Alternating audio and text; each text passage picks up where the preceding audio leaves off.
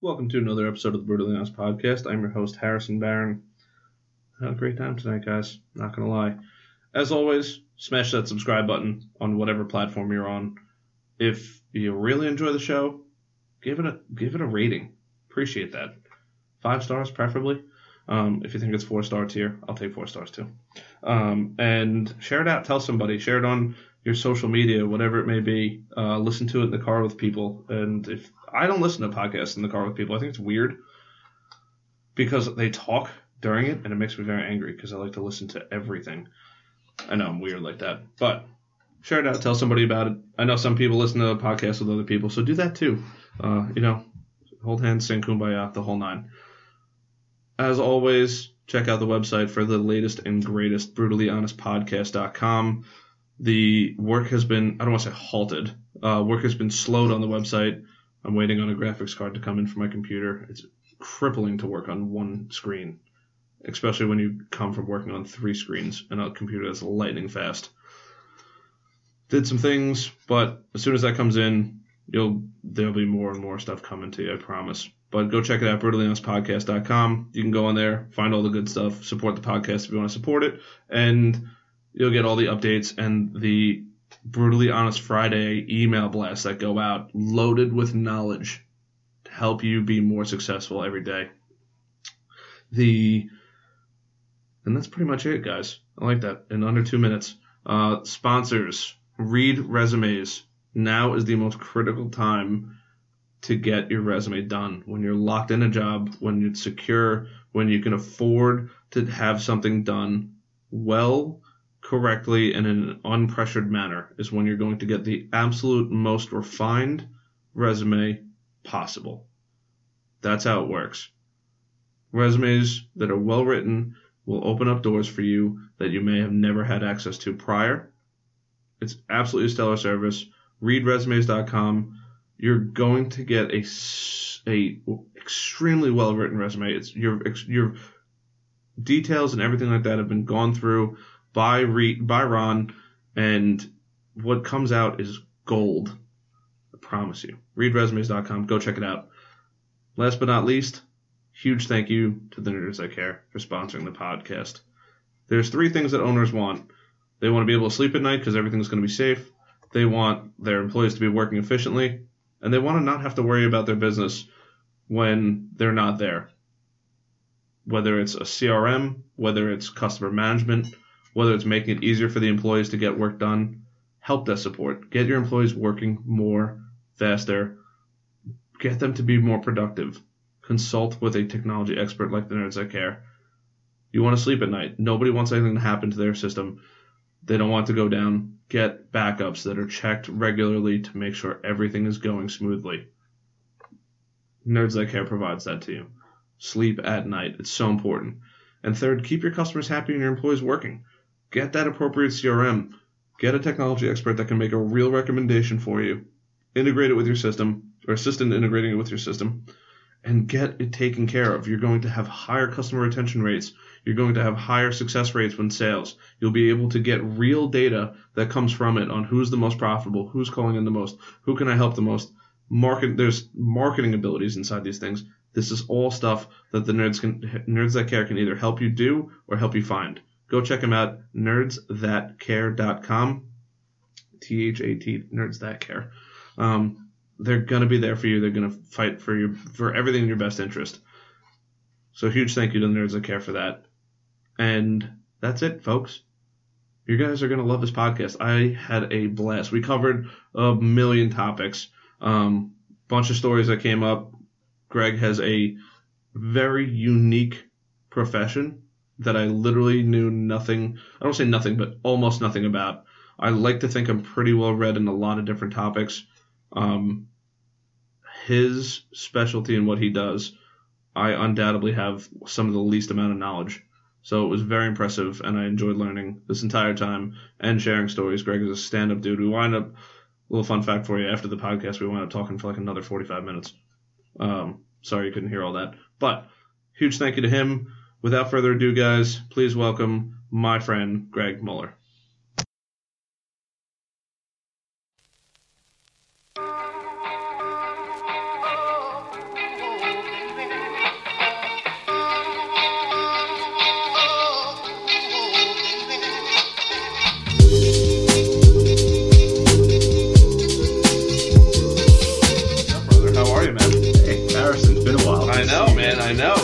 has been a while. Yes. The Breakfast Club.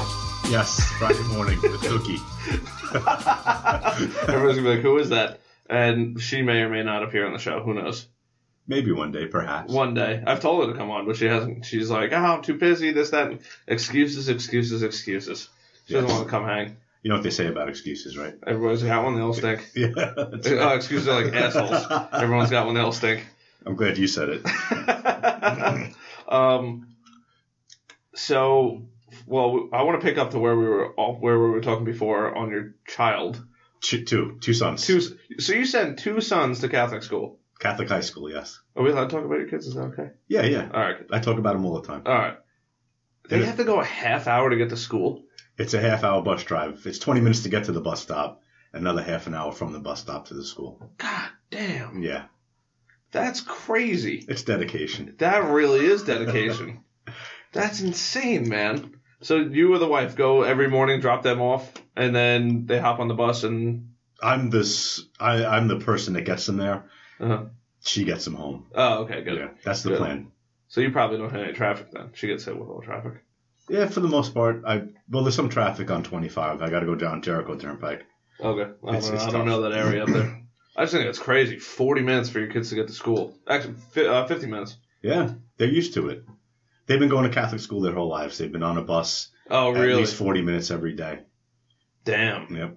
So you started right out as little kids. They live in Quorum, and the school district it's a great school district. Mm-hmm.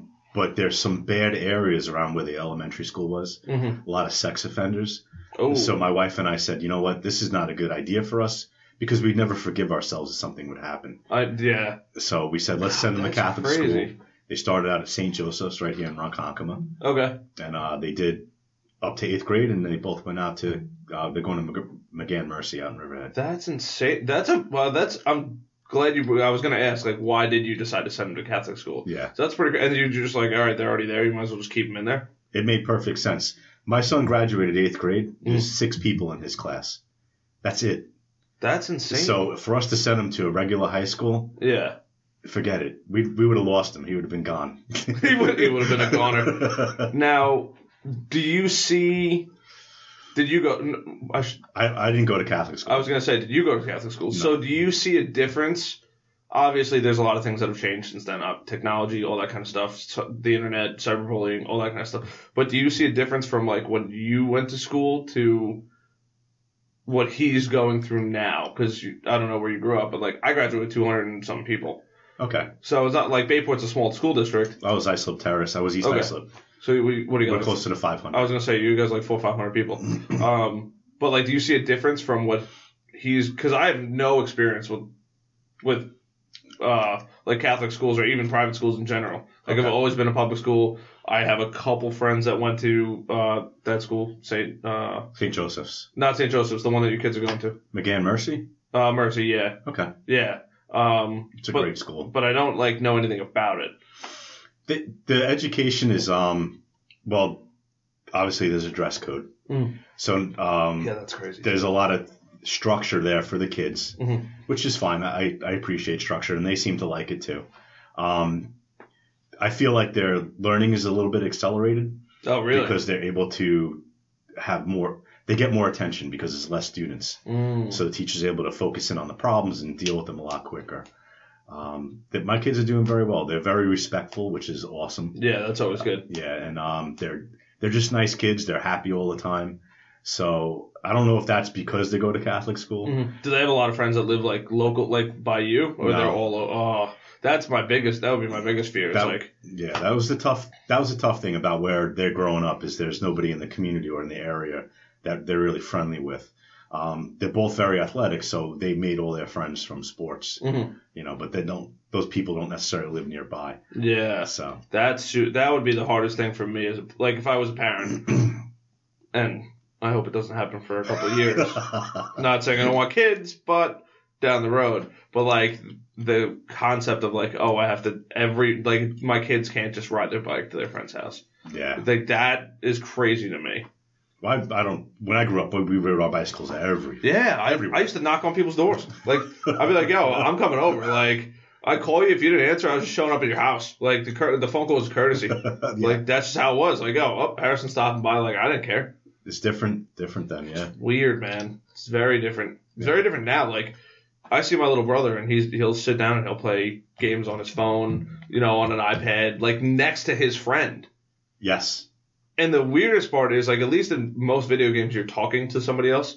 They're not even talking. They're just playing a video game in the same room, which blows my mind. Like, they're like, oh, he's going to come over. We're going to play video games. And they're like, it's two totally separate things, and there's no interaction between the two of them. Solely focused upon the game and not... Yes, the other person. Conversational, yeah. It blows my mind. I'd be curious. I mean... It's so different. I'm 46. I graduated high school in 1989. Okay. You know, we talked about everything. It was, you know, you had a problem, you went to the person, you talked about it. Mm-hmm. You know, it wasn't – I never used the phone. Same as you. If I was going to my friend's house, I'd just show up and knock on the door. Hey, what's up? What's going on? Yeah, how are you guys? I can't come out today. All right. Is your dad doing anything? I'll hang out with him now. It was cool like that because they already knew each other. But they don't have that. They're disconnected. Their friends are, you know, miles away playing the same game. Yeah. You know, but they somehow, I don't know, my kids, their social skills, they have really good social skills. Oh, good. They're not like disconnected. Yeah, that would be a huge fear of mine too. Yeah, I can understand why. And I would anticipate. I mean, how old are you, Harrison? If you don't mind. I'm 25. So you're part of that younger generation. Yeah. So thank God I was like on the edge of like the old. I don't want to say the older generation, but like I still had friends that would just be like. Like knock on the doors, but like it ended shortly after. Right. Crazy. And I see you as a kind of person. I mean, you're very outgoing. Mm-hmm. You know, you network a lot, and you have a very strong presence when you network. Mm-hmm. And that's not the typical what you'd expect of somebody from your generation. Yeah. And I'm not trying to slander or anything. No, absolutely it's just not. You know, it's that paradigm, what you hear a lot, and it's not, you're not a part of that. Yeah. It's really cool. They actually just came out with a list of like the 10 worst jobs for millennials. And literally, and like, I think one of like the number one was like labor, like labored work, you know, whether it's an electrician or contractor, whatever it is like that, like because they're just so afraid to get their hands dirty. I want to say like number 4 or 5 was sales. Okay. Because they're just so afraid to talk to other people or like, and I was like, that's insane. Yeah. We have more people ever going into the workforce, and the hardest thing to find is sales. No, it's true. Like it's so mind blowing. And that's something you're very good at. Thanks, man. You get your name out there. But it's just so crazy. Like I'm like, because I see kids that I would go to school with, and they are working in jobs where it's like almost total isolation. Or the only interactions they have is with their boyfriend, girlfriend, their office workers, and that's it. Yeah, it's pathetic. And I'm like, how do you, like, get through the day? It's what they're accustomed to. They probably wouldn't be comfortable the other way. But I would assume. That's crazy. It is crazy. I do some side work, so I've always worked with my hands. Mm-hmm. I got into funeral directing because I was doing boiler work, and we had a recession. And I was doing installations, and all of a sudden it was like nobody wanted to buy a new boiler. They wanted to fix the old one. Mm-hmm. So my boss told me, he goes, hey, I don't have any work for you right now. We're not doing installations. Nobody wants a new boiler, new air conditioning unit. And I said, man, I got to do something because I need to make money. Mm-hmm. I love making money. I love working, you know. So that's when I started getting into funeral directing because I figured you always need to have the service. Yeah, it's a service. No one's ever going to say to me, Greg, I'm sorry, we don't need your help today. There's nothing going on, or you got to get a new profession. So that's how I got into it. Mm. So I do sprinklers on the side. I do a lot of irrigation work because of my farming experience. My kids don't ever want to help me. They don't want to get their hands dirty. They're not even interested. Mm. When I was their age, I was taking everything apart. Yeah. I had to figure out how it worked. Yep. Oh, yeah. Put it back together. You know, it was cool. Make it run. Absolutely. My dad is very handy too, and it's kind of funny because my siblings do help. A good chunk, which is good because that means I'm learning something. And even myself, but as I'm getting older, he'll be working on something and I'm just like, I don't have time. I don't have time to sit here and like learn this. You know, what I'm working on or towards is going to make more money than it would cost to hire somebody to do XYZ job. So financially, it makes little to no sense for me to learn it. And we have YouTube now. Yeah. Isn't that awesome? I could fix anything. Anything, bro. Anything. Honestly, I haven't looked yet, but I'm sure if you said how to build a nuke, somebody's got it on there. I promise. Or conceptually has it on there. I wouldn't doubt it. Like crazy. When we were kids, we had the Anarchist Cookbook. That was the big thing. So that's how you learn how to make bombs and be destructive. Now you just like you Google it, go on YouTube. Like I'm doing a diet right now. It's called the ketogenic diet. I don't know if you're familiar with that. I understand. Yeah. Yeah, it's all fats, no carb. Like it's almost no carbs. And if it is carbs, it's just carbs from like vegetables and stuff like that.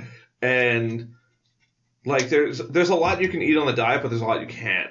And I saw a ketogenic grilled cheese last night, and I was like, I can't have grilled cheese because grilled cheese got bread. Yes, can't eat bread. You can eat the cheese. But I can eat the cheese. And this person made, and it actually looked pretty good, but it was zucchini grilled cheese, and they like grind up the zucchini and use egg to like keep it together. They use a little bit of cornstarch, which is okay. Okay. But the majority of it wasn't like flour or anything like that. And I was like, oh, all right. I'm willing to try that. It's probably nowhere near as good as a real grilled cheese lathered up with butter. No. But I'll take it. It's amazing what they can substitute to make you or to get what you really want. Yep. At least near to it. Cauliflower rice. That's a big thing. That's the best stuff ever. Oh, you've had it? Yeah. Oh, I haven't had it yet. Is it really that good? I love it. Really? I love it, yeah. Ooh. It's really good. All right. I got to try that out. We had my girlfriend does a lot of different things as far as substitute cooking, okay, for diet purposes. So I get to experience things I never experienced before, never even anticipated that. Yeah. You'd be like, I ain't eating that. It's disgusting. But I happen to like vegetables. I just recently started liking vegetables. Like I was pure, like I want steak, potatoes, and bread. And now that I'm on this diet, and the weight is slowly coming off, thank God. But now, because I haven't had really any sugar, my drinking is cut back tenfold. That's a lot of sugar, yeah. Yeah, that's a lot of sugar right there. I love dessert. If somebody breaks it, but I only like really good dessert. Like if it's like, I'm not interested. Like Dunkin' Donuts sucks, but there's a bakery right around the corner, Glenway Bakery, best goddamn donuts ever. I'll eat the shit out of those donuts all day. I won't even consider getting a donut at Dunkin' Donuts. Like the dessert has to be really good for me to be interested in it. But like now I have like no interest in any junk food. And it's the weirdest thing where I'm like, all right, maybe that like little piece of chocolate looks like really good. If it's like, I don't know, like a truffle or something like that. I'm like, that's probably pretty good. That I would like be interested in eating. But like, a scoop of ice cream, like not really feeling it anymore. But like back in the day, that's mine. Ice cream. How could you not say no to ice cream? I defy anyone. Dude, it's not so hard to be miserable and eat ice cream at the same time. It's impossible. It literally, it is the dessert that will make you happy. Yes. It's happy food. It was so funny. I met somebody and they're like, I don't like vanilla ice cream or apple pie. I go, so you're basically a terrorist. Because those are the two most American things you could probably eat. Apple pie and ice cream. Yeah. Yes. Oh my God. You better check his credentials. Before we continue this friendship, I need to do a background check on you. Is that okay? You just sign these waivers real quick. If you see something, say something. It's important. I don't eat ice cream or apple pie. Yeah. Not really trying to affiliate myself with terrorists, so no. You're going to have to go stand on the other side of the room, and we're not affiliated anymore. You have the FBI coming through your door. Yeah. Yeah, they're listening. It's funny because I'll whisper Illuminati every once in a while. Do you believe in the Illuminati? I don't know. Never heard of it. I never heard of it. There you go. The Napoleon Hill. But so you got into funeral directing. Yes. From trying to find, I guess, another source of income, and boilers wasn't, because obviously boilers weren't cutting it. That was a short side. I want to hear the whole story. It started, let's see, I have a friend, Kenny. Okay. We grew up together, used to bike ride everywhere. That's what we did, Mm-hmm. And he originally came from the Inwood area. And his dad and his brothers, he's from one of these Italian families. There's five of them. When he was 12 years old, he already had a 30-year-old brother. Oh, Jesus. Yeah, it's crazy. Yeah, that's a lot of years. Like, he had a nephew that was as old as he was, you know. So, yeah. So my friend Kenny, his family did the bit. They worked in the funeral industry in Inwood. Okay. So they did the removals at night, and they helped out, you know, working the door. Maybe they carried sometimes. So he already had a mind for the business. Mm-hmm. So he was a year older than me. I was in 11th grade. He was in 12th. And I'm walking down the hallway of the East Islip Union Free High School. And Kenny gets me in the hallway. Greg, you got to hear me out. And this Kenny's a big schemer. He always – we got to have a business. He wanted to do a landscaping business. He wanted to call it Deller, DeLuca Muller. Okay. So with Dell Landscaping, we'll make tons of money. I'm like, Kenny, you're crazy. I'm not doing it. So he gets me in the hallway this time. He goes, there's a school in the city. 18 months, we'll be finished. We'll get our director's licenses. We'll be millionaires. And I went, Kenny, you're crazy. Stop. Yeah. I was like, people think I'm weird already. To be a funeral director, yeah. 18-month school. It's a trade school. Okay. It exists. It's for real. It's yeah. I said, you're crazy. I'm not going to do that. People think I'm weird already. And he's like, oh, you know, I'm going to look into it, whatever. And it was just another scheme, and he moved on to something else. Uh-huh. He opened up a tow truck company, whatever the case may be. So a year after that, they had an occupational class in my school. Okay. And they teach about different professions, and they didn't cover funeral directing, but there was a handout. Mm-hmm. And, you know, I had a guy in a suit sitting on, you know, a picture of him in a suit, and they broke down what the responsibilities were, and the salary was like $35,000. Mm-hmm. So back in 1989, I was like, wow, that's not bad. Yeah. I make pretty good money. That following summer, I had an uncle that passed away. Mm. He died. He drove really fast. He drove trucks for a living. And my dad did too. Okay. He was doing about 95. He's in West Virginia, lost his brakes, and right into a ravine. Oh. Dead on impact. They flew him back to Ohio where his common-law wife was. Mm-hmm. And my dad, my brother, and I drove all the way to Ohio, picked my aunt up from the airport, went to the funeral home to make the arrangements. My dad and my aunt went inside, and I'll try to make it as quick as possible. No, take your time, man. I want to hear the whole thing. They made the arrangements. My dad came out with my aunt, knocked on the window, rolled down the window with a little Hyundai accent. What's up, Dad? Listen, guys, you know, in my family, we cremate. That's typically what we do. We're not having any visitation for Uncle Bill. It's my Uncle Bill. If you want to see him, now's going to be your only opportunity. Mm-hmm. But I have to warn you, he's in really bad shape. My brother looked at me. I looked at him. He goes, let's go. Let's go look. Mm-hmm. So we went inside. He was on the metal table like you see in all the horror movies. Oh, okay. I had a sheet over him, but he was missing half his jaw, his arm from here, and this leg was missing. He was in bad shape. Yeah. The sight of him didn't bother me. Mm. The loss bothered me, but to see him that way didn't. And that's when I said, wow, this is something I could do because mm-hmm. I was able to objectify and say, you know, this is a dead person. Yeah. And this is the state of matter that he's in. It's okay. Mm-hmm. You know, I wasn't repulsed at all. My brother was, of course, didn't help because he's standing next to me singing taps, mm-hmm. right? Because he can't help himself. Yeah. Be a jackass. So that's when I made the conscious decision to look further into the industry. Mm. While I was doing that, I was doing boiler work. I did landscaping. And then finally, after, the recession hit, I said, that's it. I gotta go to school. I tried stuff at community college right out of high school. No, good. Wasn't cut it. Yeah, no, yeah. I wasn't interested. I wanted to work outside. I wanted to work with my hands. Mm-hmm. But once I set my mind on becoming a funeral director, that was it. It was straightforward. And I haven't looked back since.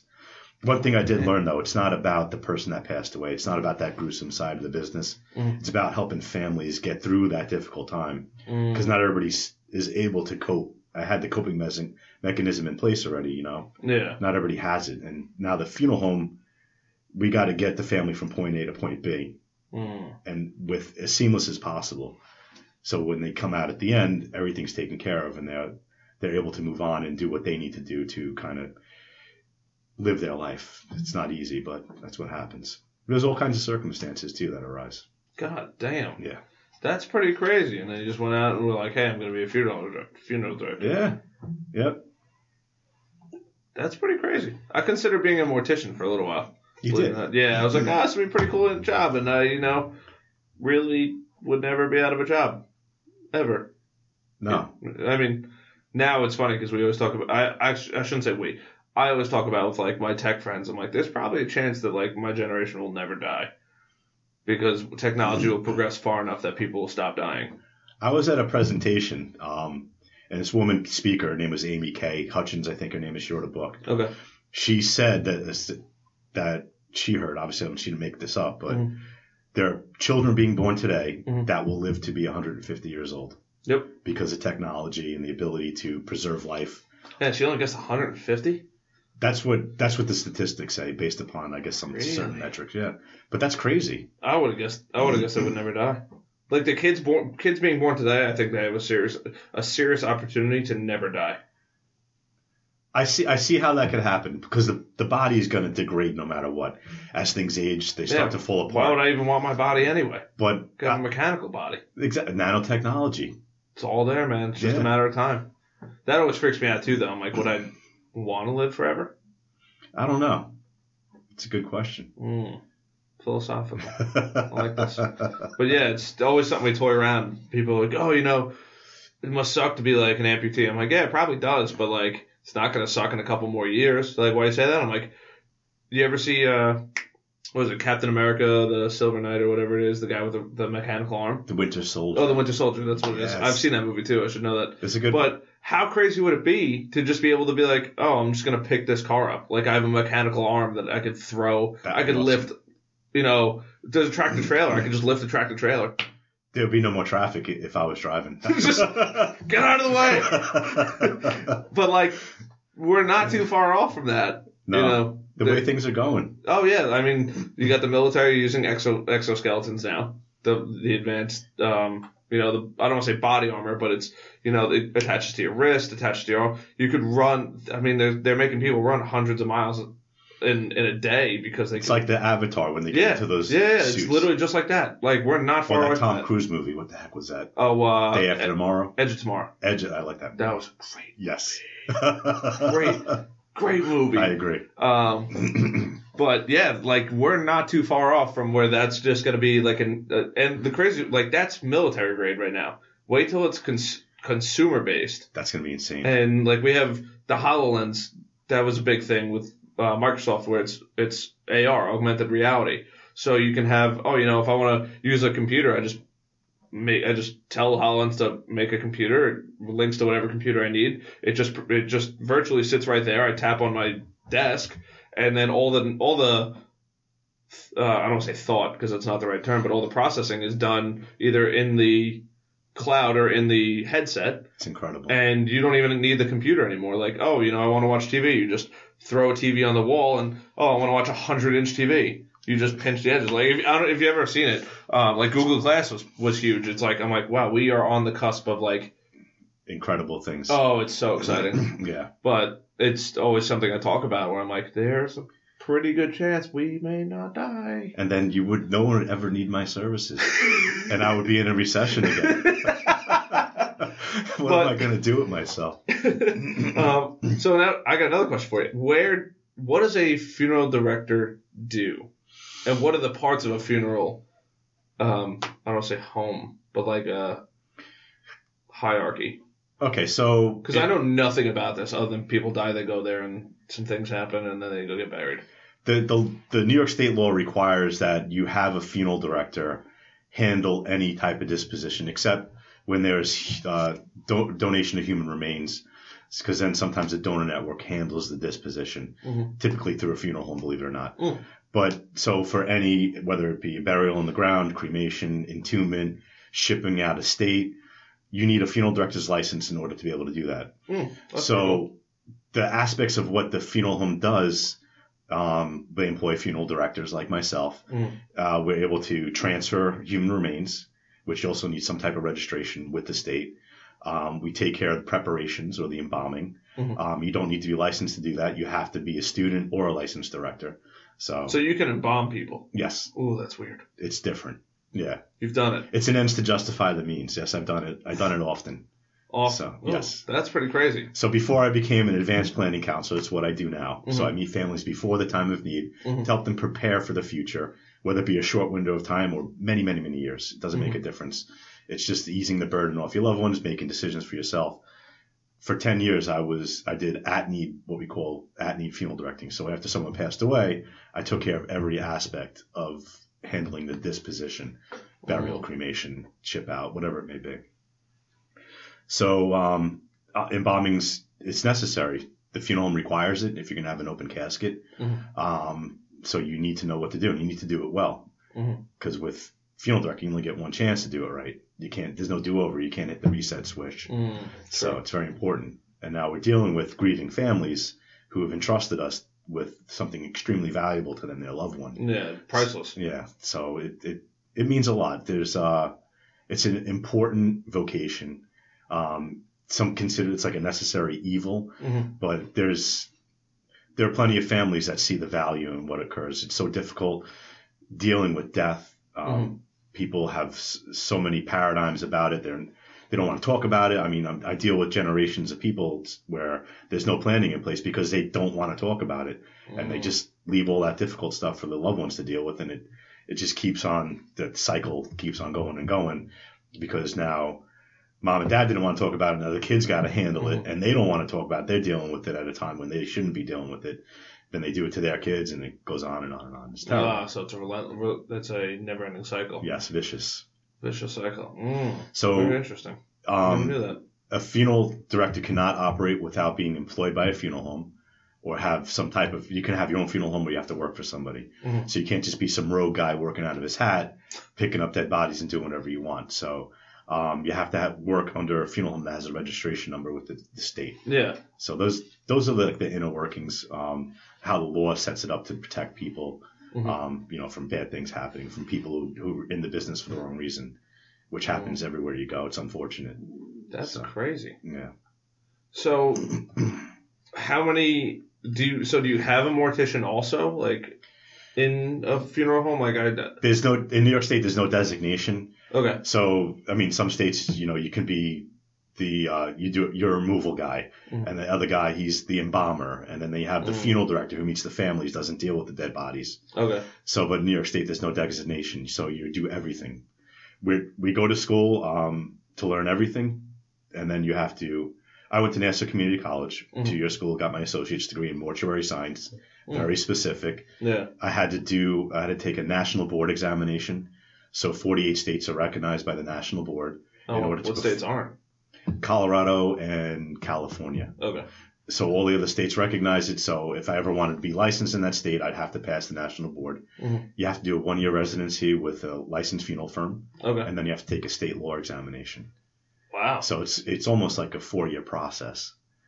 So that's pretty crazy. Yeah, it is crazy, but it's important because, I mean, when I started going to school, goth was just starting out, and all these kids were coming with the trench coats and mm-hmm, the mm-hmm. black painted fingernails, yep. and they're like, I love death. I'm going to be a funeral director. This is the perfect job for me. Mm-hmm. And the school's pretty savvy. They want to collect your money, so you don't see your first cadaver until your third semester. Mm. So you got a year of tuition, and this is bad.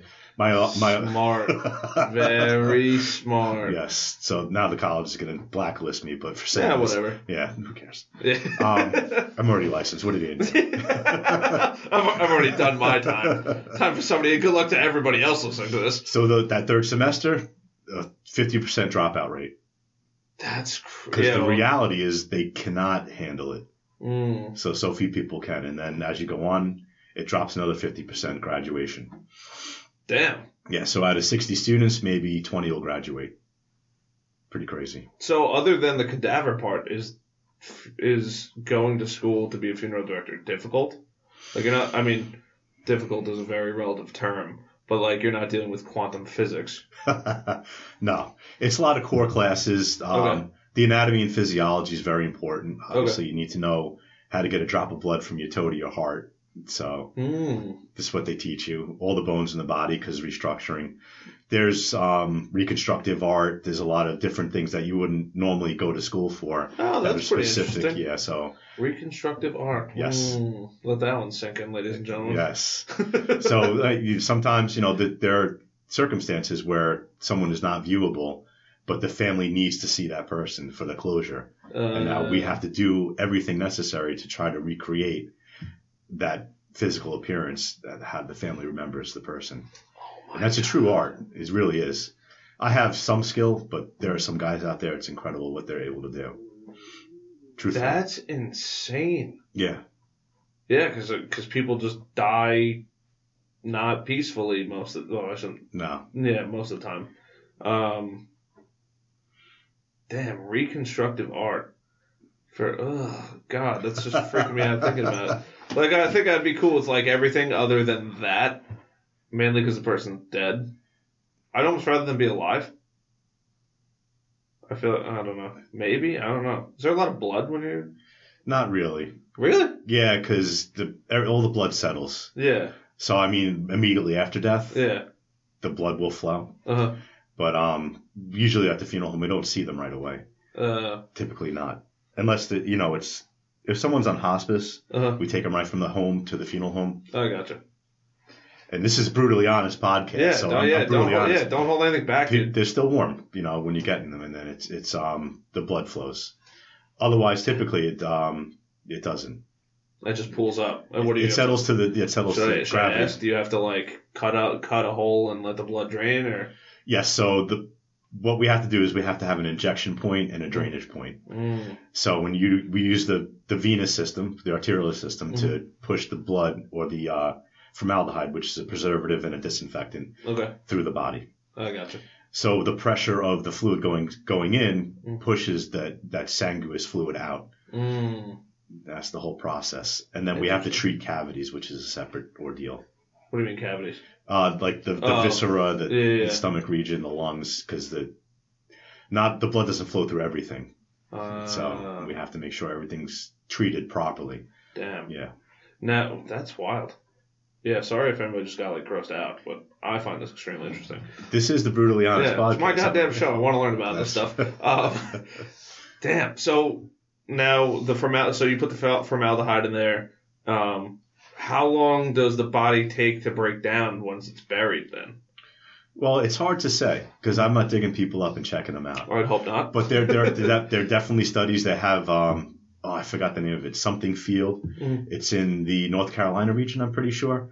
But they do all these testings where they prepare a body, bury it in different circumstances to see the decomposition rate. A lot of it's for CSI investigations, so they can determine, rate of decomposition for different scenarios. Pretty crazy. It's pretty crazy. I wouldn't have even thought about that. But the human body, after you die, immediately starts to break down. Yes. Within 24 hours, rigor mortis sets in and leaves the body. But it's our... You guys have to get them before rigor mortis sets in, right? Usually doesn't happen, but rigor mortis sets in and leaves the body within 24 hours. So what happens is the pH level of the body rises, and that's what causes the tension. Uh-huh. But then the pH level drops, so now it's just a matter of... Oh, okay. I didn't know that. Yeah. I know what rigor mortis is. I was in EMT for 3 years, and in that they kind of teach you about it, but you never know what happens after. That's very interesting. I never knew that. So as an EMT, it's the bacteria in your body immediately takes over. It's absolutely boom. It's this is open. It's a playground now. We're taking over. So damn, that's insane. I would have never guessed that. So you're getting the body sometimes 24, 48 hours after, depending on the circumstances. Yeah. Interesting. Yep. So hospitals, if you pass away in the hospital, they're not going to release right away. They have to prepare the person, bring him to the morgue, get all the paperwork done, find a doctor, sign the death certificate. Then we're able to go and take care of it. Mm. Also, the hospitals, they have to give the donor network the right of first refusal. So the donor network, they look to harvest corneas, the long bones of the body, and the skin. And they have the I don't know if it's the privilege, I don't know if that's the right word, but they get to call the family and request, any donations if the family would like to do that. Mm. After that, then the hospital can release. That's how it usually goes. So if they take, let's say they take bones or cornea and stuff like that, not that anybody's really laying in a cask with their eyes open, but as far as reconstructive goes, how do you how would that even go about if they take a bone or something? It's pretty wild, but it's I'm asking a lot of questions, but I'm super interested. I feel the need to spare some of the details, but there is incisions there that we have to open up, and we have to treat the tissue directly. So we can't inject because the venous system is completely destroyed. Uh-huh. Where the bone was taken out. So we treat directly, and then we have to resuture. Gotcha. What they do is they take the bone out, but they put a structure in place. Okay. So that's kind of what I figured, but I wasn't sure. The donor network does that. We don't have to do that. Oh, okay. So at least we have something to work with. That's pretty cool. Yeah. Wow. And then, so if you die and you want to get cremated, do you just have how does that go about then? Well, all funeral homes offer a service called direct cremation. Okay. Where that's all we're doing is picking the person up, or transferring them into our care. Uh-huh. We'll take care of all the arrangements necessary to facilitate the cremation. Mm-hmm. We'll put them in a rigid container. We'll bring them to the crematory. That's all the involvement of the funeral home. Typically, we get the cremated remains back within 24 hours to 3 days. Okay. I work for Maloney Funeral Home. I don't think I've ever said that since we've been on the radio. Yeah, it's probably a good time to plug them. We do have our own crematory. So for all Maloney families, we're given preferential treatment. It's a 24-hour service. We get the cremated remains back, and then the family's able to pick them up either in the temporary container they can purchase an urn. So cremation is on the rise. More families are choosing cremation over burial. As in the coming years, it's going to increase. So that's what we're seeing. Oh, that's pretty cool. Yeah, I want to be cremated. I want to be buried. Yeah. Cremate me and throw me somewhere where you're not supposed to. There you go. Like the bay, in case anyone's listening. But no, that's pretty crazy. I would have never guessed like all this stuff. And then after it's all said and done, the burial happens, and it's just all right. Time for the next person to die. I guess. I know that's terrible way of saying it. Yeah, it's all right. But it's going to happen. It's the nature of our business. I mean, We're not waiting for people to die. We're just acting upon the death. We're there to serve. So. Yeah, that's crazy. Yeah. That's the coolest thing. And like, and you said the donor network, because I'm a donor, so I'm curious. The donor network at the hospital will harvest the stuff? Or there's two different scenarios. So if you have your driver's license, you put it in the back, I want to donate. So they'll harvest live organs. Okay. So like anything that's viable. Okay. Depending on your health condition. So they want to get your heart, they want to get your lungs, kidney, any viable tissue that they can use. So that's prior to you dying. So you're in maybe a comatose state, and now the doctor's saying, well, he said he wants to be a donor, so let's see what we can harvest from him while he's still alive. Because you can't harvest the heart after someone passes away. It won't work. There's no regeneration or. Oh, so that's hey, this is what we're doing. Yes. So post-mortem, after someone passes away, the donor network has the right of first refusal to find out if they can harvest the corneas, the long bones, and the skin. Cool. Are those all like popular things that people need? Yes. I assume? Yep. Okay. Yep. Wow, that's pretty wild. Yeah, a lot of bone grafting they do and things like that with the bones. So it's good stuff. It goes to a good use. No, absolutely. No, I would definitely want that pound of flesh with Will Smith. Mm-mm. He kind of plans out his own death and then donates. He plans out how he's going to donate all his organs. It's pretty wild, profound movie. Interesting. Yeah. Very strange. That's so wild that's what goes, because I have no idea. I just know that's where it all goes down. So you're considering being a donor, so you would be okay. Oh, I'm already a donor. Yeah. Absolutely. Yeah. Take everything, dude. Help the next person. Whatever you can help. Yeah. By all means, it's an incredible thing. If I'm on the edge of death, take the heart, go for it, man. If I'm that fucked up, take it all. You utilize it for the next guy. I know I'm done, and I don't want to live my life with nothing that I could do on my own. Good stuff. Yeah, that's one thing I always think about. I'm like, because I always see people they always do dumb stuff. Like you see, I shouldn't say dumb stuff, but cliff diving and stuff like that. Definitely not the most safe. No. But just get it over with. Just kill me. Don't. I tell people I'm terrified of heights to a certain point. The 30 to 75 foot range, terrified of.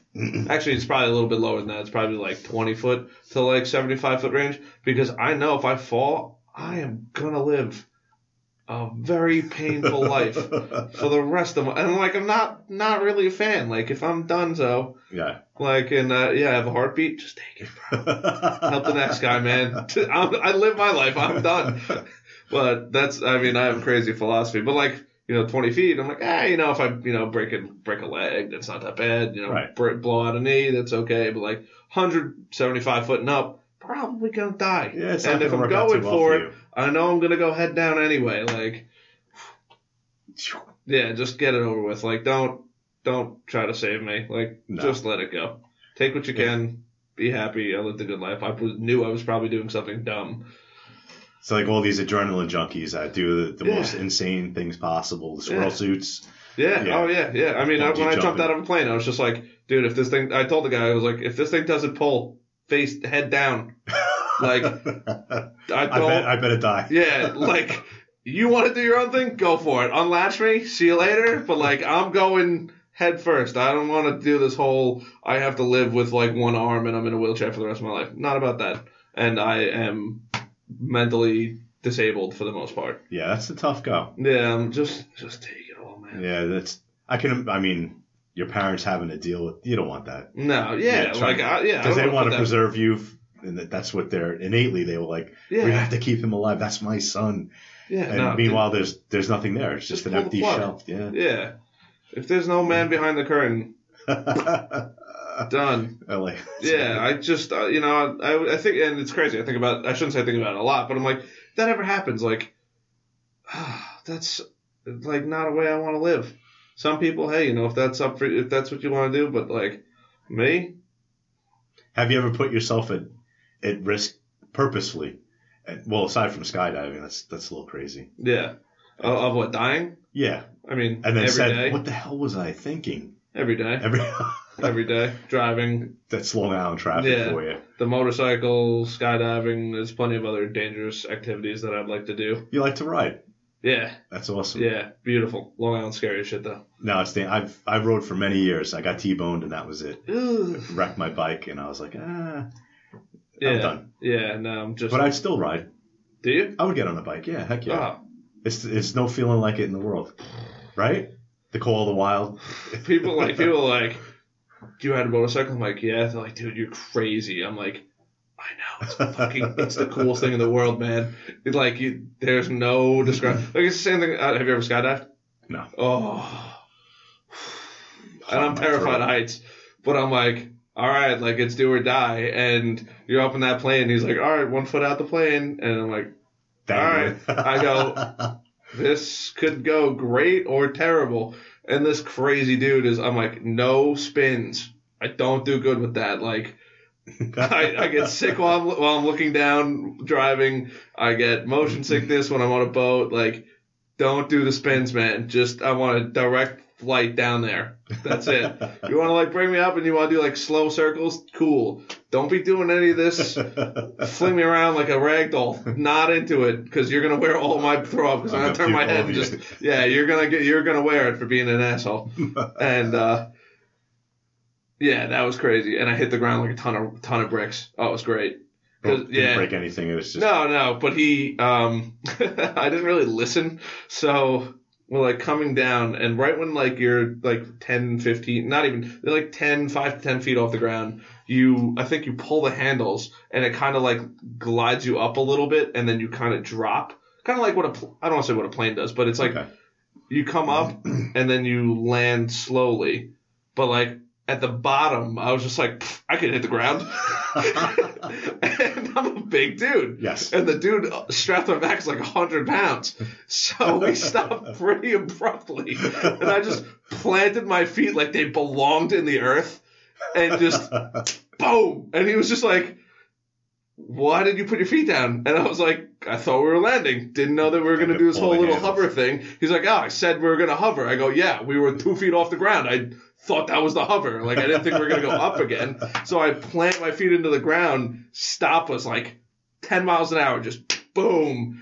And he, like, unlatches himself from me, and I'm white as a ghost. Because this dude was doing those, like, he wasn't slinging me around that much, but it was still enough to, like, definitely don't feel good in the sky. Like, still 1,000 feet up. Yeah. His stomach is not doing so pretty. I could go for some Pepto right now. and why does it go? And I just stood there, like, sweating profusely because my stomach was so, like, in knots.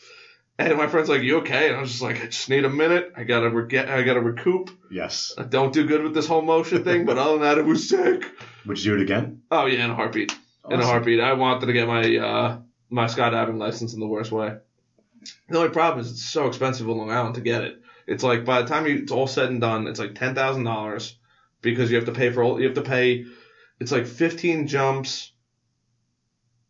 The first 4 or 5 are with instructors that are you have to go with 2 instructors, yeah, and then the other 5 or 6 are with 1 instructor. So you got to pay this instructor to go up there. Then you got to pay for the plane and all that stuff, and then you got to jump, yeah, and then great. So you finished. You still got to pay to get up there.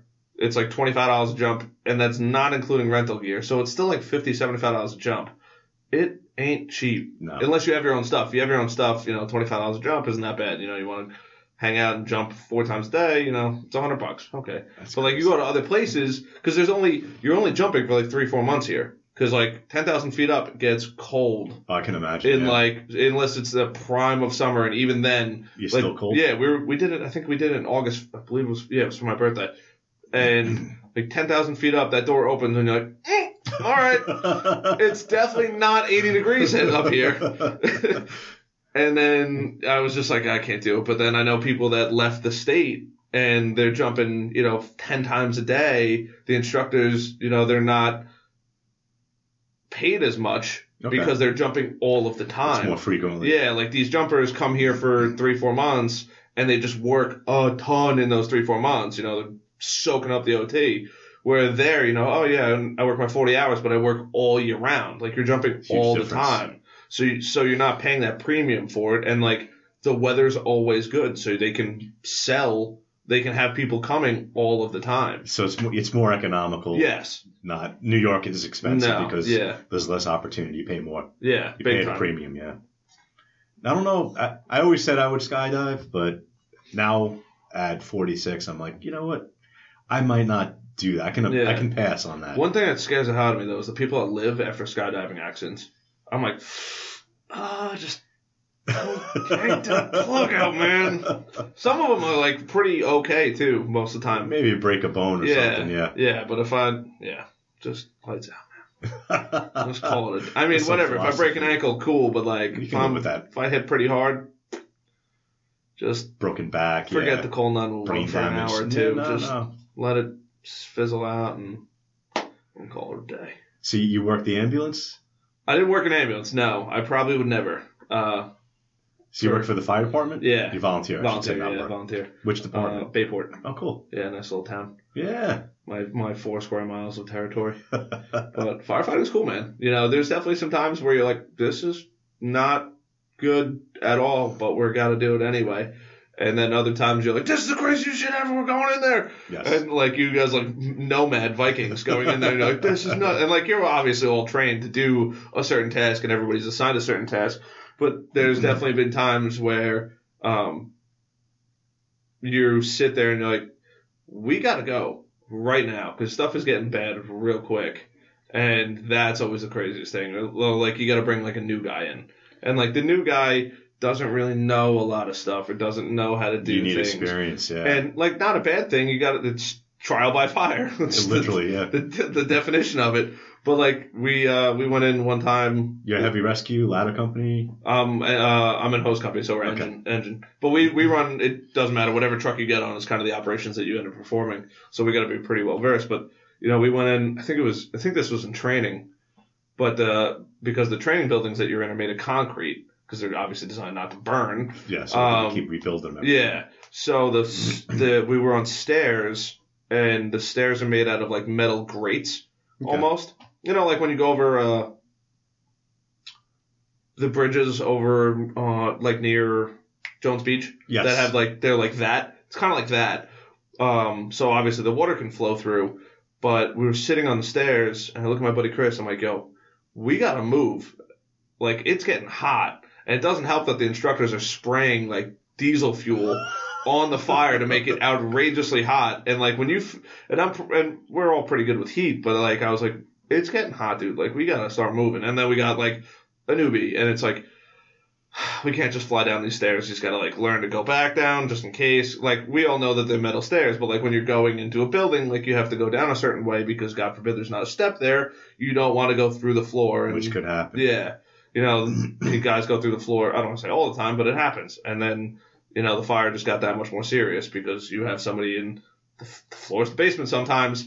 The basement is the worst spot to be in. Right. So there's no getting out. Yeah, you can imagine everything definitely nuts. Top of you. Yeah.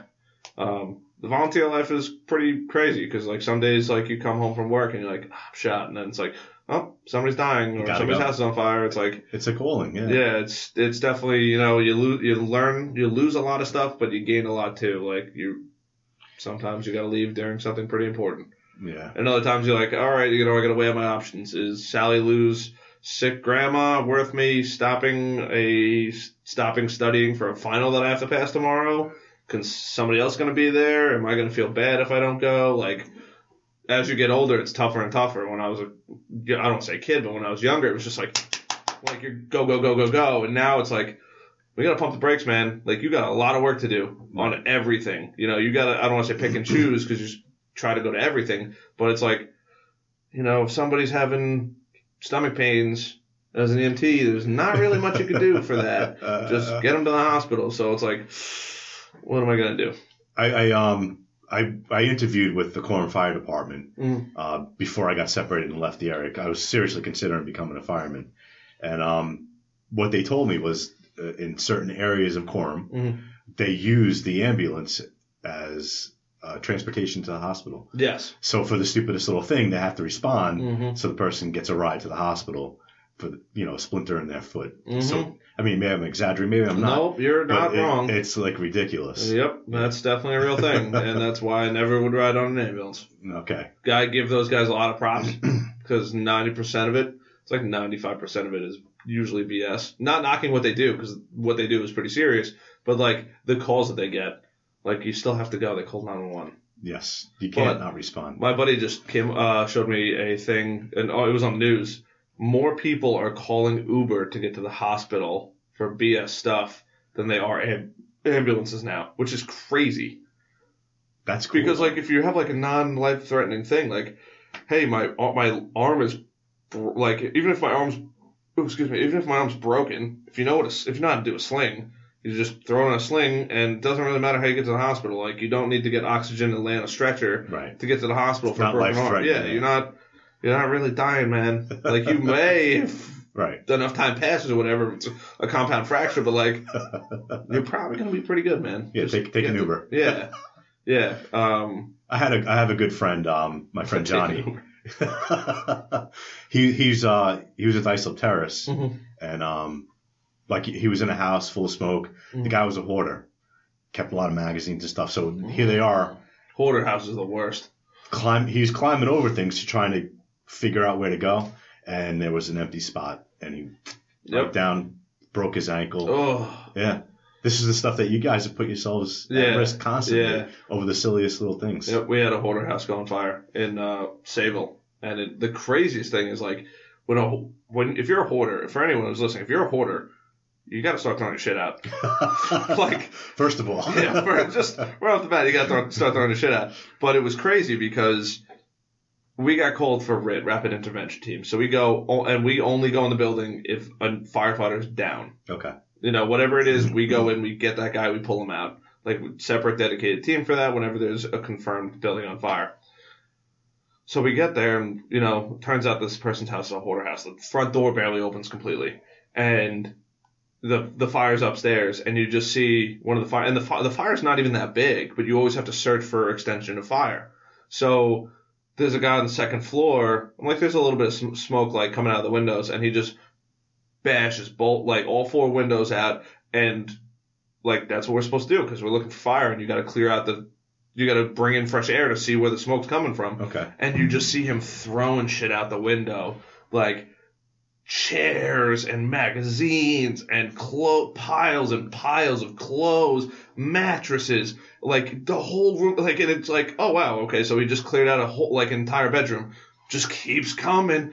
I'm like, and you see the dude in the window. Like, it's not like I can't see him. He's going to, like, searching the house for other people's stuff. Can't go anywhere. Like, it's just like, oh my god, the amount of stuff that came out of that. Like, there was a mountain.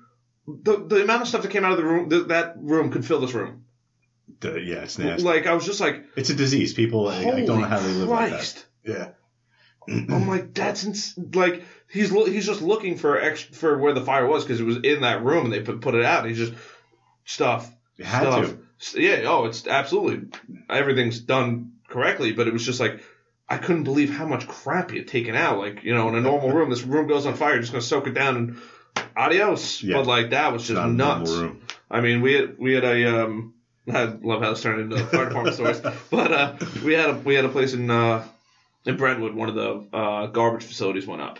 Okay. And we were literally there for like 2 or 3 days.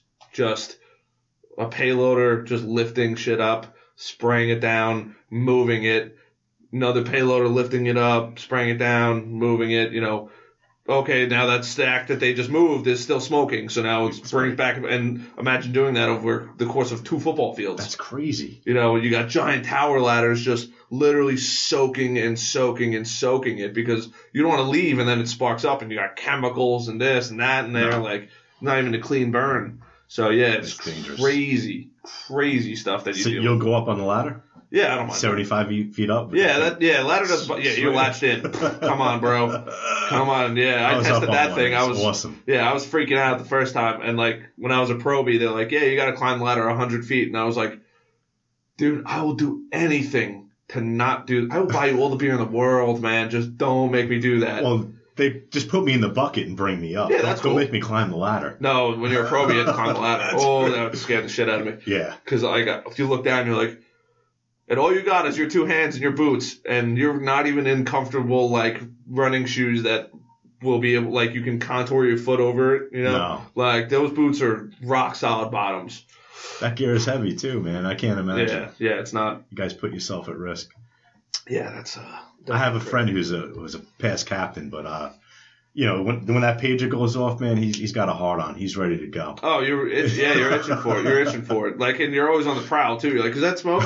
I see over there. Oh, dude, that's definitely a column of smoke. Let me find out what's going on in the group chats. It was like 5 years ago. On Waiting River Road, the woods caught fire. The Pine Barrens. Oh, that was a good fire. I was there for that. He was flipping out, man. He's like, I gotta get out of here. I gotta go. That was like going to war, man. You can't miss it. I remember that day like the back of my hand. I was supposed to go to work.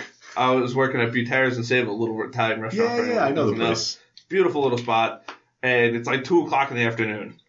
And, you know, we're all talking about it. You could see the column of fire. You could see the column of smoke from my firehouse, which was 40 to 50 miles away, if not more, to there.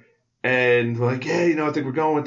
And sure enough, boom, we're going. Got the call. So I'm like, all right, cool. You know, you throw your gear on, you hop in the back of the truck, and you're in a stump jumper. So you're I love those trucks, dude. They're awesome. Plowing down trees left and right. I love how this just went to fire department stories. This is great. I'm sorry, but I just... No. It's all good, man. Every once in a while, I have fire department friends on here, so you got to share the stories. But I'm looking around. I'm like, what time do you guys think we'll be back? I got to be at work at 4:30. They're like, you're definitely not going to work. And I was like, what do you mean? They're like, we're going to be out here for a couple hours. And I'm like, at least. All right, I guess how do you call in sick? Like, there's no such thing as calling in sick. Hey, I'm doing 60 miles an hour on the back of a truck where it literally sounds like I'm in a wind turbine, not going to be there. Check the news, going to a fire. Figure it out. Yeah, man. Literally talking to the owner like, not going to be at work. Sorry. Go check the news. That's where I'm going. Bye. And he's like, can you find anybody? I'm like, no, I'm doing 60 miles an hour and I'm in a wind tunnel. No. Like, I'm, like, texting people. I'm like, you need to call the restaurant. I need you to work for me. I'm going to a fire. Not going to happen. And, not going to happen. And then, like, it was crazy because, like, all right, you're pulling up. You know, you got to go through your processing and stuff like that. All right, Bayport, you know, you're in. Okay, how many guys you got? 7 guys. Okay, whatever. So you got to get checked in because this is a long-term operation here. Surely. And got to have accountability and stuff like that. God forbid something happens. And... it was like, all right, so you're finally going through, oh, you know, you got to go this way, now go this way. And then they're like, all right, no, this is where you're going. This is where it is. Like, they got GPS coordinates, the whole nine, like live maps, everything. And you're like, all right, this is where you're going. This is what you're going to attack. And you're like, all right.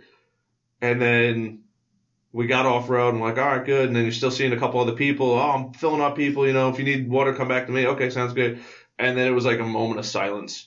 Like, we felt like we were good. And there was a wall we went through. And it was just like, this is it. Like, the real deal's about to happen. Like, because you can only train for this. Like, this doesn't happen a lot either. Like, you don't even have seasoned guys that are like, oh, I've been doing this forever. Like, no, that doesn't, like, major fires like that don't happen. This is different. It's not like people almost died that day, too.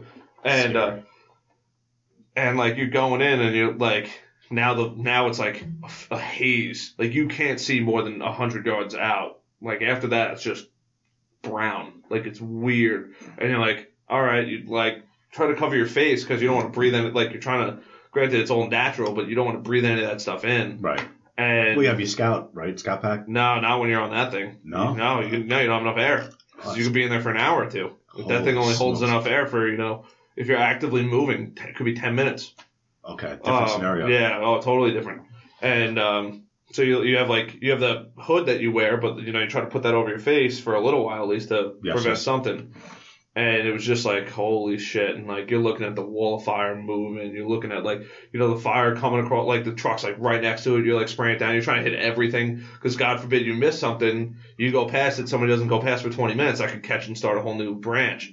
So you're trying to hit everything. You got payloaders knocking down big trees for you to try to create a path. Like, it's crazy. You were in it. Oh, it was the craziest. Well, thank God no one got hurt. No one lost their life. Maybe somebody got hurt, but nobody lost their life. It was crazy, too, because I didn't even realize. But my mom was, like, a couple months later, Mom was like, you realize you were coughing for a month straight? She's like, all night long you would cough for a month. I was like, I came back. I blew my nose. Black. Oh, yeah. Coughed up phlegm. Black. Like, for days I'd blow my nose, and it was just black. And I was like, oh. I didn't realize I was coughing all night, though, because I'd be good most of the day. I'd cough here and there. And then it was like nighttime. I guess I let loose. And it was just all night long. And I was like, for a month. It's not serious. Yeah, crazy.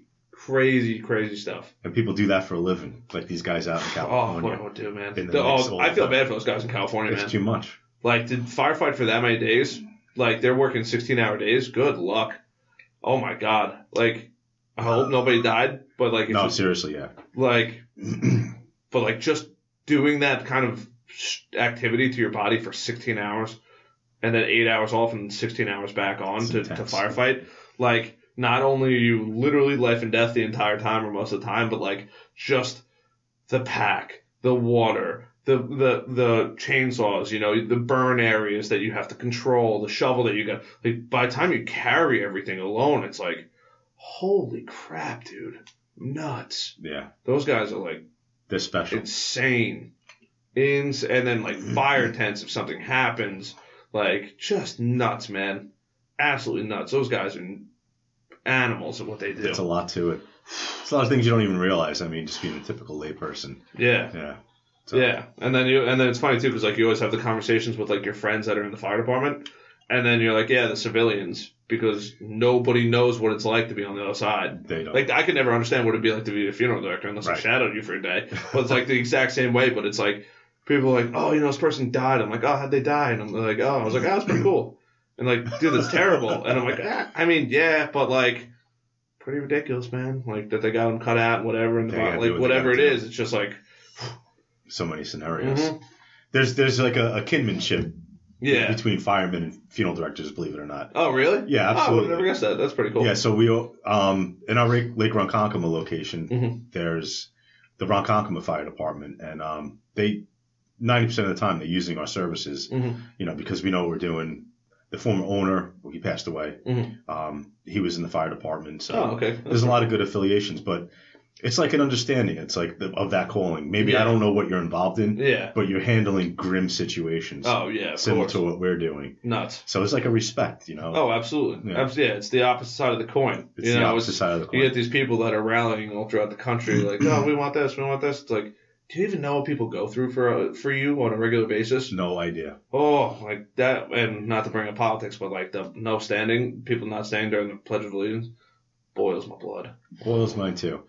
I blame the networks a lot. I do too. I don't see any reason why they should show that. No. They should put the camera on the flag, sing the Pledge of Allegiance, and then that's the end of it. So we don't give any attention to the people who are doing... They're a media network. That's their goal. But it's just like... Of course. But they're helping create the controversy. So yes, I think there's some serious ethics. I'd eliminate the controversy by not addressing it at all. Yeah. You can kneel. The people at the stadium are going to see you. So, you're going to get some attention. That's what you want. That's fine. Uh-huh. But, you know, mainstream America, we don't need to see that. Yeah. Yeah. It's crazy how much they control. Off.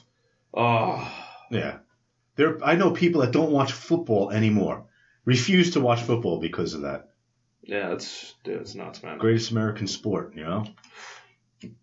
Super Bowl in that 2 weeks. 2 weeks out, man. Yeah. 2 weeks out. Pissed the Patriots in it, man. Pissed. there's I don't know how they came back. It was I was like they lost. Am I friends with you on Facebook? I think we might be. Yes, just as of recently. Did you see my recent Facebook? Oh, no. Man, it was so good. I was watching, giggling like a little schoolgirl, man. There's it's Tom Brady texting the reps, the refs, and it's like, dude, thanks so much. Great game. Really appreciate you helping me out. Right. He's like, yeah, anytime, Brady. I'm always there for you, bud. You know that. He's like, yeah, just give me tomorrow. I'll wire you the money. He's like, thanks. He's like, by the way, tell that one idiot ref you can't celebrate with me because you're going to make it look obvious. And just this whole thing. And I was just like, oh. I'm sitting there, I'm like, the guy who did this is so good. And it was on time, too. It was like a couple days. It was like a time frame acceptable, so close to the end of it where I was like, yes. Awesome. And then it's like Brady sending the video. It was like, tell this idiot you can't do that anymore. And he's like, you too. You came over and give me a high five. You can't do that. It's going to make it look obvious. And he's like, look. And then it goes into the Super Bowl. He's like, look, this is what I want for the Super Bowl. Yes. Tie it up. 2 minutes left. Take care of good old Tom Brady, all right? You know what daddy likes. We win the Super Bowl. You get paid. We're all happy. And then we see you next year for the next games. And I was just like, oh, it's so true. I know it. I thought they had him beat. I was like, that's it. It's the end of an era. And they came back. And I said, how is this possible? Itching. Yeah. And then the poor Vikings. I know. That was embarrassing. That was an embarrassment. I felt so bad. Yeah. And they crushed the last game, too. It was incredible. And, they just got the floors mopped with it. I don't even watch football. And that's when when I know the game, it was like... You were paying attention. Bad. Yeah. I mean, I work as a bartender on Sunday nights, so that's... Where do you work? It's at 5 Points Cafe in Sable. Okay. And so everybody, it's funny because the bar will pause. And when the bar stops for a second, I know something's happening, so I just turn around. And then I get to see the activities that are taking place. Okay. And cause I don't watch the whole game, but I get all the highlights. And then, everyone's like, oh, did you see that? I'm like, all right, let's watch the replay. And everyone's watching the replay. Drinks are slamming. Get everybody a shot. I can't deal with this shit or whatever it is. And you're like, oh, my God. I got to plug my cousin Jared. He's a huge Eagles fan. Okay. So I told him, I said, if the Eagles make it to the Super Bowl, I'll come watch the game with you and I'll root for the Eagles. So very noble of you. He's very happy. It was 2005 was the last time they were in the playoffs. Yeah. So God bless him. Yeah, I couldn't believe the Vikings. I could not believe that game. And then the last game before that was great. But yeah, and then goddamn Patriots, man. Yep, they're in it again. That and there's another meme too, and this is more sexually perverted, but it's okay. And it's a giraffe. I don't know if you've ever seen this, but I guess somebody covered a steel fence post with some kind of, whether it's nectar or something like that, that the giraffe was like licking it off. I think I just seen it on Ridiculousness. Yeah. Oh yeah. It's definitely on there. And it's like every Patriots fan when Tom Brady wins a game. And I was just like, yep, that's it. They are so diehard. It's hysterical. It's terrible. Oh my God. Everybody's sick of it. We're all sick of it. I know. Year after year. And I do have to say, I am super jealous of Tom Brady for one reason. He is so goddamn wealthy that he now has hair again. Hey. I'm jealous. Not that I think I would want hair, but just the fact that he has some luscious locks now. Son of a gun. God damn you, dude. Come on. You were almost bald at one point. Now you have hair. Yes. Obviously, we all know it's fake, but it looks good. Yeah, he's doing it. Money can buy anything. Nuts. Can't get you out of jail. I guess it can get you out of killing your wife. It depends. You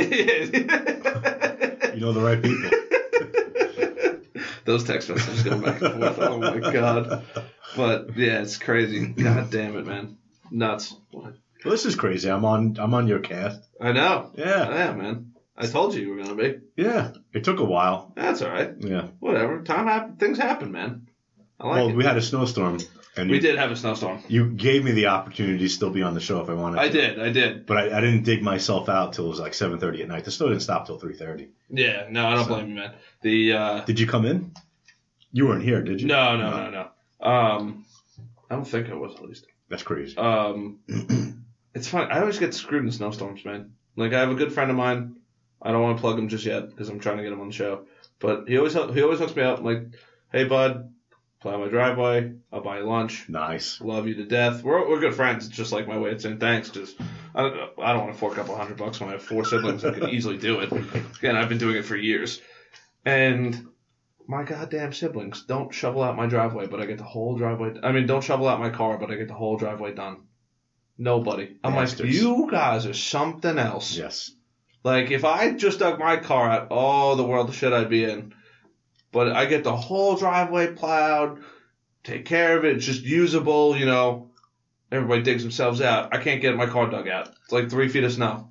Like, yeah, help a brother out, man. Like, come on. Yeah, like, I could let you don't do it. I could work from home, goddammit. I work in that industry. I'm allowed to do that shit. Yeah, it makes it easy. Y'all got to go to work. This is easy for me. But thank God we haven't had more snow. Yeah. I had to knock on some wood. Nice weather. Nice weather, man. It's uncanny. I wore flip-flops the other day to work. I'm almost like, you had your mind. I'm like, dude, it's like 50 degrees outside. I'm like, this is basically summer. Yes. Shorts? Were you in shorts? Yeah, shorts. Sunday night I wore shorts. It was a little cold. But no, I can't wear shorts to work all the time. I think the first time I met you, it was cold and you were wearing shorts. Yeah, it's usually my go-to. I'm trying to adopt the pants, the pantalones. Not a huge fan, but you kind of have to do it. You know, not really take it seriously if you don't have pants. No. I'm trying to find that profession where I get to work naked. Look at Peter Jackson. I don't know who that is. He's the director from Lord of the Rings. Peter Jackson. Yeah. So he's always in shorts. He walks around barefoot a lot, too. Oh, I'll totally do the barefoot thing. It's just like weird. Like something skeeves me out about like public places and walking around barefoot. It's a founder. Yeah, I understand completely. Oh, this dude's an animal. Peter Jackson. He looks like he just walked out of the Lord of the Rings. But yeah, I mean, like, I'd like. Just something skeeves me out. Like, if I want to stop and shop and didn't have shoes on, like, that'd skeeve me out. No. But, like, other than that, like, if I'm just going to, like, the beach, I keep the flip-flops in my car and I'm just barefoot the whole time. That's totally cool. That or when it, like, gets a little, like, wet, gets a little freaky feeling on your feet. You never know. Yeah, not a fan of that. Yeah. Like, public restrooms and stuff like that, ugh, yeah, can't go barefoot. It's not a place for bare feet. No, like, oh, excuse me, like Robert Moses' bathroom, barefoot. Not my thing, man. Not my thing. I'll go swimming. It's all good. Not gonna take care of your business in the ocean. Yeah. I'm not trying to do that. That's gross. I don't even like going in there with shoes on, let alone barefoot. Yeah, no, it's just nasty. Like, you know, the ocean's clean enough. I'll just wash my hands off in there. We're good to go. Yeah, it's salt water. Yeah, I mean, it's come on. People die in here. People dump bodies in here. It's not that bad. No. How many bodies do you think are in the ocean? How many people do you think just randomly went missing and their bodies are in the ocean? I mean, as a statistic, I have no idea. It's got to be countless. God, what a great way to kill people. Through this. It sounds terrible, but. There's people, yeah. I mean, they cement shoes, you know. Do you think, was that a real thing? I guess. I don't know. I always hear that. I'm so curious now if it's a real thing or not. Cement shoe. Like, how do they keep your feet there? To make them, to cement them. Like, that's they like, still, goddammit. We have to wait half hour for it to set. This is speed set. Like, that was literally my first thought. Like, how do you stay still? Like, I would want to wait. Like, if somebody, like, let's say latched me down. And was like, or I shouldn't say down because you would have to be up because concrete would have to settle correctly. But, like, all right, so latch me to a wall. I would, like, try to still, like, wiggle my toes to, like, create voids. So that way, like, if they did throw me over the boat, I could survive somehow. Kick them off. Yeah. Or I would just train, like, Michael Phelps all the time so I could swim with them on. That would be my other option. That'd be interesting. Yeah. Not trying to swim like Michael Phelps. But if I had to and I know I was going to get some cement shoes, I'd start. You got to know the right people and stay the hell away from them. Yeah. One thing that scares the shit out of me, though, is I've talked to – and, you know, obviously in the sales world, you kind of just meet some ridiculous people. Surely. And I met people. He's like, oh, yeah. Like, I met a guy, and he's like, yeah, I have, you know, connections to the mafia, this, that, and the other thing. My parents or grandparents, whatever, owned a cement company and stuff like that. And I'm like, oh, okay, cool. He's like, yeah, you know, like, that's how we used to make all our money. I'm like, what do you mean? He's like, yeah, we used to get rid of the dead bodies. And I was like, what? I was like, wait, hold up here. What are you talking about? He's like, yeah. He's like, we would just cement over them, put the body down, cement over them. Nobody ever finds it. Years and years and years later, you're probably long dead before they find them. And I was easily like, all right, that's interesting. Like, that's probably a real thing. I'm not going to fuck with it. Well, when they built the, well, it was the Empire State Building was one. Mm-hmm. A lot of the bridges, that are bridges and tunnels, people do fall in the cement, and they can't get them out. And they just, they are there forever. What? There are people that are dead in the cement. For real? I swear, yeah. Frog's Neck Bridge, yeah. What, so, oh, so like they fall and sink. They fall into the cement and they sink and they can't be retrieved. Oh, no. Yeah, it's crazy. I remember reading about it. That's a real thing. God damn. Yeah.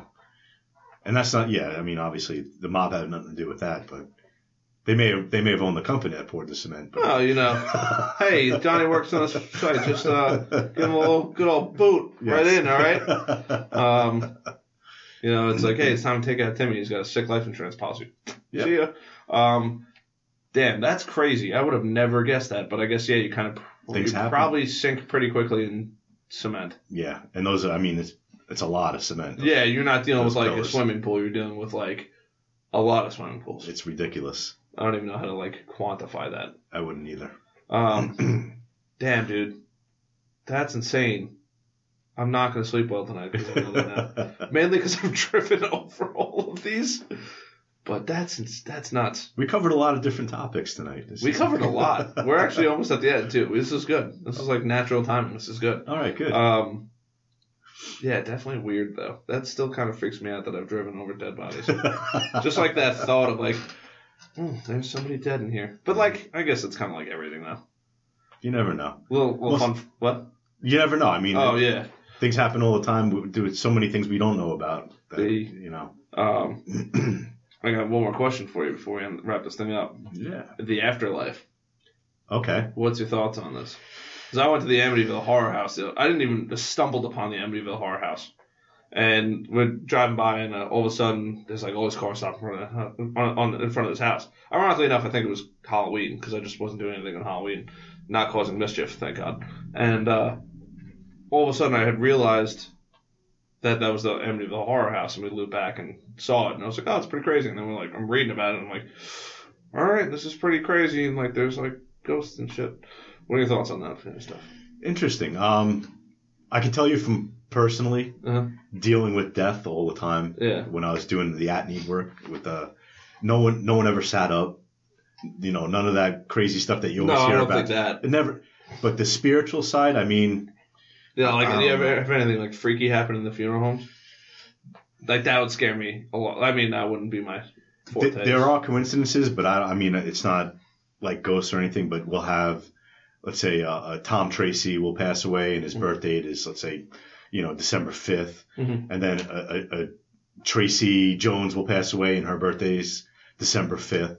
So it'll be a lot of connections that happen. It's like there's a page that someone turns, all the names are on it, and there's a lot of similarities there. It's just like, these the traces are going to these. It's weird, but that happens often, where you see a lot of similarities at the same exact time. That's crazy. And that's something I always recognize. Like, there's something to it. Yeah, you just don't know what it is. I don't know what it is, yeah.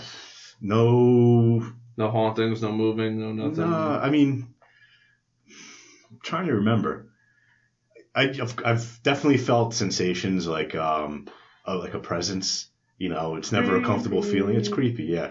Not necessarily at the funeral home, just like throughout my life. Oh, okay. And I don't know. That would freak me out in the funeral home. Yeah, no, for sure.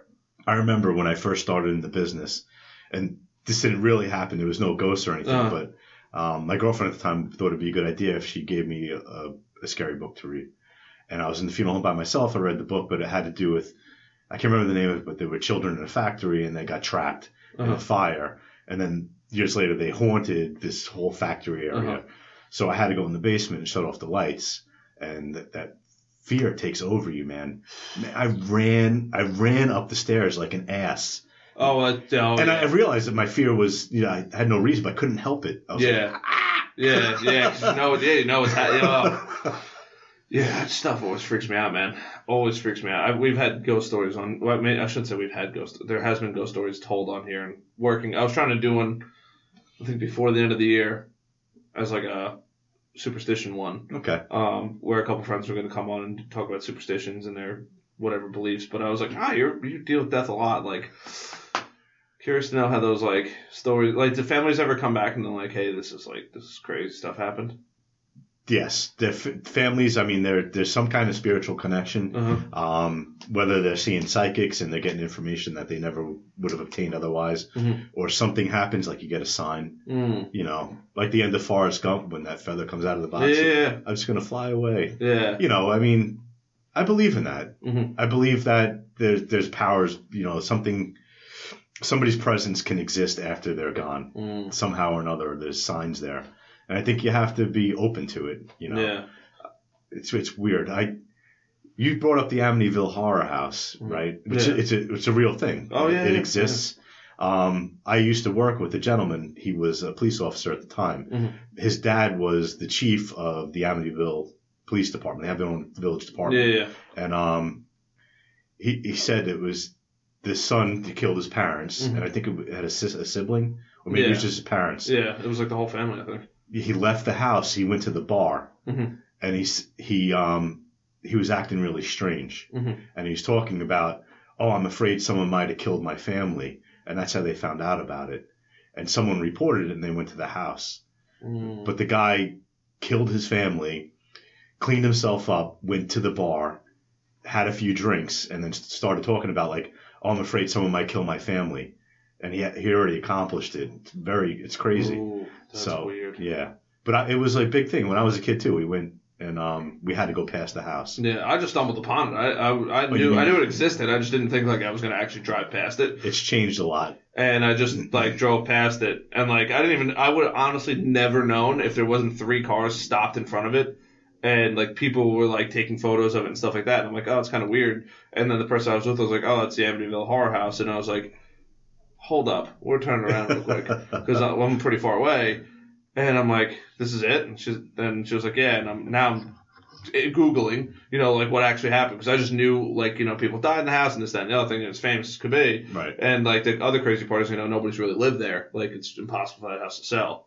So I was like, yeah, let's like might as well look it up. And apparently, like the new people that live there for like, I think, a couple of years or something like that. Yeah, there have been families that lived there for long periods of time. Yeah, crazy though.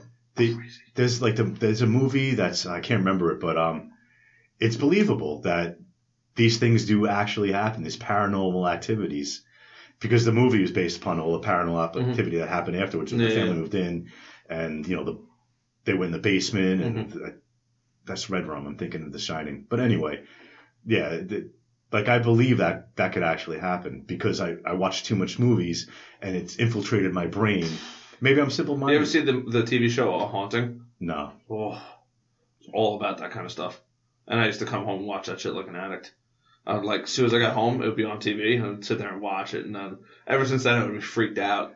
Like, stuff would move and, like, all that. And then, what was that great? There was a great movie a couple years ago. And it was, like, a super low-budget film that the guy wound up making, and it became super popular. I can't remember the name of it. And it was all about...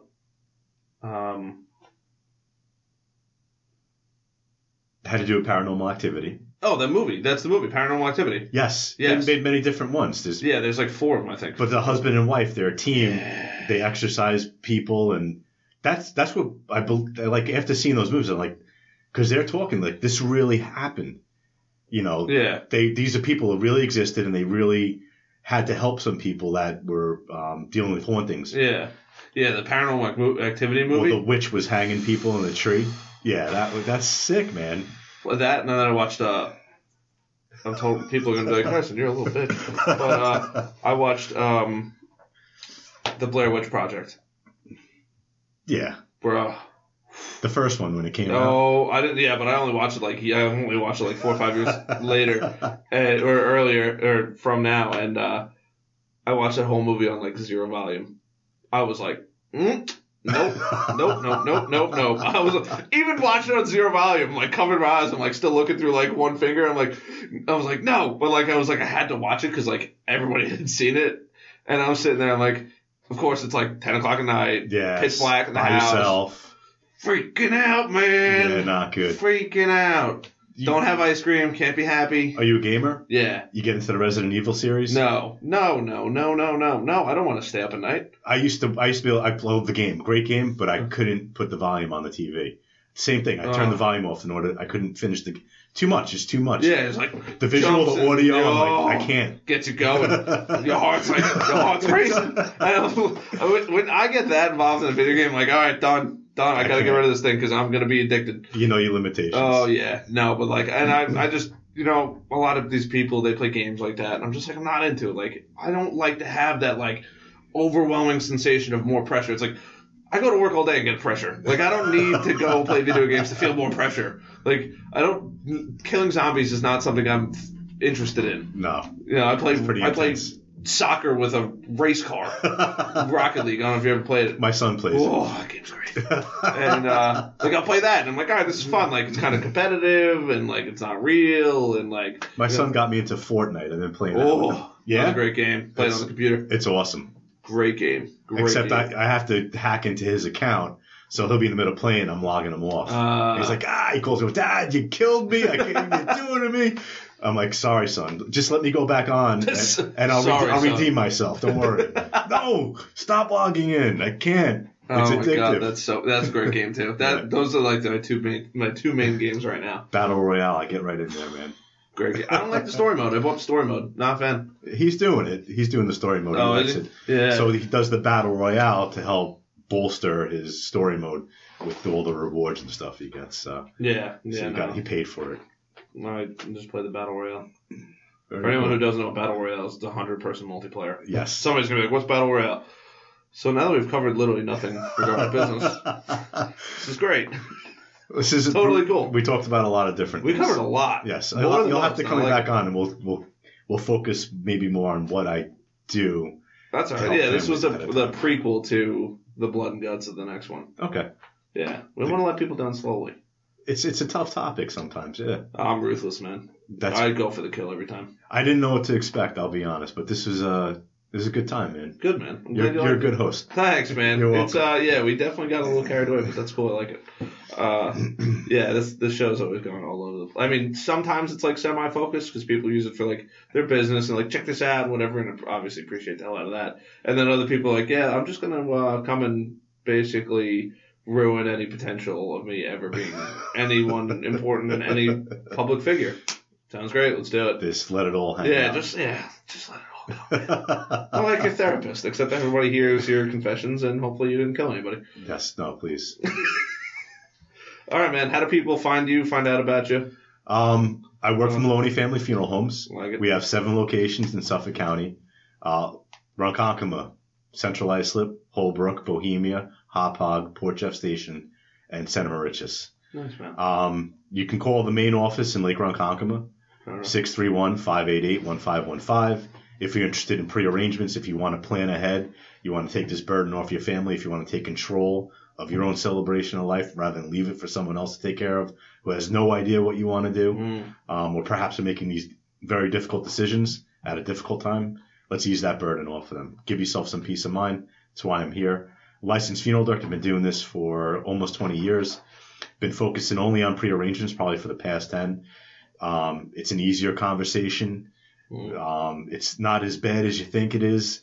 It's never easy to have to go to a funeral home, but I promise you I'll help quell your fears. I like that. We'll have a nice conversation, and we'll take care of some things that are important, things that are going to happen whether you like it or not. You know, there's definites in this lifetime, death and taxes, as we always say. So I'm an expert. I like to serve people. I like to make them feel comfortable. I've never met a person who I've ever put off or made them feel worse after coming to see me. So, give it a shot if you're willing, if you have the wherewithal. Or a lot of what I do with networking is how I met you, Harrison. Of course. Absolutely. I just want people to know what I do and that I'm out there, and there's always a better way to go about things. Absolutely. So I can't ever expect somebody to be like, hey, I know this guy, Greg, you got to go make your pre-arrangements. It doesn't work. But if you're having a conversation with someone and they're saying, no, I have an aunt, she's not doing so well. I don't know what to do. Well, then you can say, I know someone that might be able to help. You should give him a call. He's a halfway decent guy. He does podcasts and he talks about crazy stuff. So It's good, man. The funeral director life. Yes. I love it, man. Thanks, Harrison. Sorry, I'm posting that to Instagram. Stealing that a little bit right there. Gotta make sure you get on there. So, alright, man. Thanks so much. I appreciate you educating. Thanks for having me. We're getting into the nitty-gritty next time. You ready? And I will. I'll be prepared. I like it. Fearless. Alright, brother. Thank you, man. Adios.